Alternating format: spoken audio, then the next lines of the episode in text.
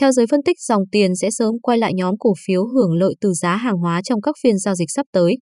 Thị trường chứng khoán Việt Nam vừa có phiên giảm điểm mạnh khi áp lực bán gia tăng mạnh mẽ ở cuối phiên. Đà giảm này của thị trường Việt Nam khá đồng thuận với diễn biến của thị trường chứng khoán trong khu vực. Kết thúc phiên giao dịch, chỉ số VN Index đóng cửa giảm hơn 25,3 điểm, lùi về mốc 1.473 điểm. Xoay quanh câu chuyện giữa Nga và Ukraine, mâu thuẫn giữa hai nước chưa có tín hiệu dịu đi và giá dầu vẫn tiến gần mốc 130 USD một thùng. Tuy nhiên, theo góc nhìn của Trung tâm Phân tích và Tư vấn Đầu tư SSE Research, cung chốt lời đã diễn ra ở các nhóm cổ phiếu hưởng lợi từ sự kiện này. Gần như tất cả các mã dầu khí đều mất điểm và PVD là mã duy nhất tăng nhẹ 0,4%. Với nhóm thép, tôn mạ và nhóm phân bón, SSC Research đánh giá hoạt động chốt lời nhằm quản trị rủi ro cũng diễn ra khá dứt khoát khiến các cổ phiếu trong nhóm đều giảm khá mạnh sau chuỗi phiên tăng tốt. Các nhóm cổ phiếu khác như bất động sản, thủy sản, khu công nghiệp, chứng khoán cũng chịu sức ép bán giá thấp cùng với thị trường. Đi ngược diễn biến chung, sắc xanh ghi nhận ở một số ít các mã điện như POVK, GEG, PC1 và nhóm hưởng lợi từ mở cửa như Honda Việt Nam, VTC, SKG, TNH, TLG.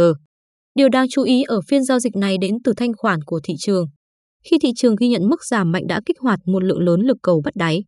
Giá trị giao dịch khớp lệnh trên sàn HOSE đạt hơn 32.200 tỷ đồng, cao hơn mức trung bình 20 phiên gần nhất và có sự đột phá đáng kể. Theo SSE Research, với phiên giao dịch 9 phần 3, VN Index có thể sẽ xuất hiện các nhịp hồi phục từ mốc 1.470 điểm.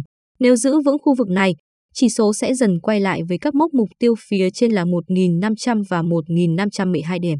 Ở chiều ngược lại, nếu mốc 1.470 không được duy trì, đi cùng với sự gia tăng của thanh khoản, VN Index có thể tìm điểm cân bằng tại ngưỡng 1.440-1.423 điểm. Còn theo góc nhìn của công ty chứng khoán Mobile Banking, MBS, thị trường giảm điểm sang phiên thứ hai liên tiếp dưới áp lực chốt lời từ nhóm cổ phiếu được hưởng lợi từ đà tăng của thị trường hàng hóa hơn là chịu áp lực từ thị trường chứng khoán thế giới.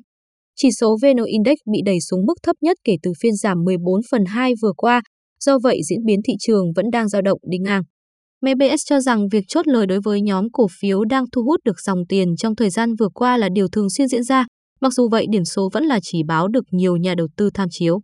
Do vậy, khi nhóm cổ phiếu trụ gặp áp lực bán như trong phiên chiều ngày 8 tháng 3 này thì áp lực chốt lời sẽ bị cộng hưởng khiến thị trường giảm trên diện rộng. Khả năng chỉ số VN Index vẫn còn gặp áp lực từ nhóm cổ phiếu Blue Chip trong khi dòng tiền sẽ nhanh chóng quay lại đối với nhóm cổ phiếu được hưởng lợi từ đà tăng của giá hàng hóa cơ bản trong các phiên sắp tới, MBS nhận định. Ở góc nhìn khác, công ty chứng khoán dẫn tá Việt Nam cho rằng điểm tích cực là dòng tiền luân chuyển liên tục giữa các nhóm cổ phiếu cho thấy dòng tiền chưa có dấu hiệu rút ra khỏi thị trường. Tuy nhiên, rủi ro ngắn hạn có dấu hiệu tăng cho nên các nhà đầu tư ngắn hạn nên chú ý cơ cấu lại danh mục. Xu hướng ngắn hạn của thị trường chung vẫn duy trì ở mức trung tính.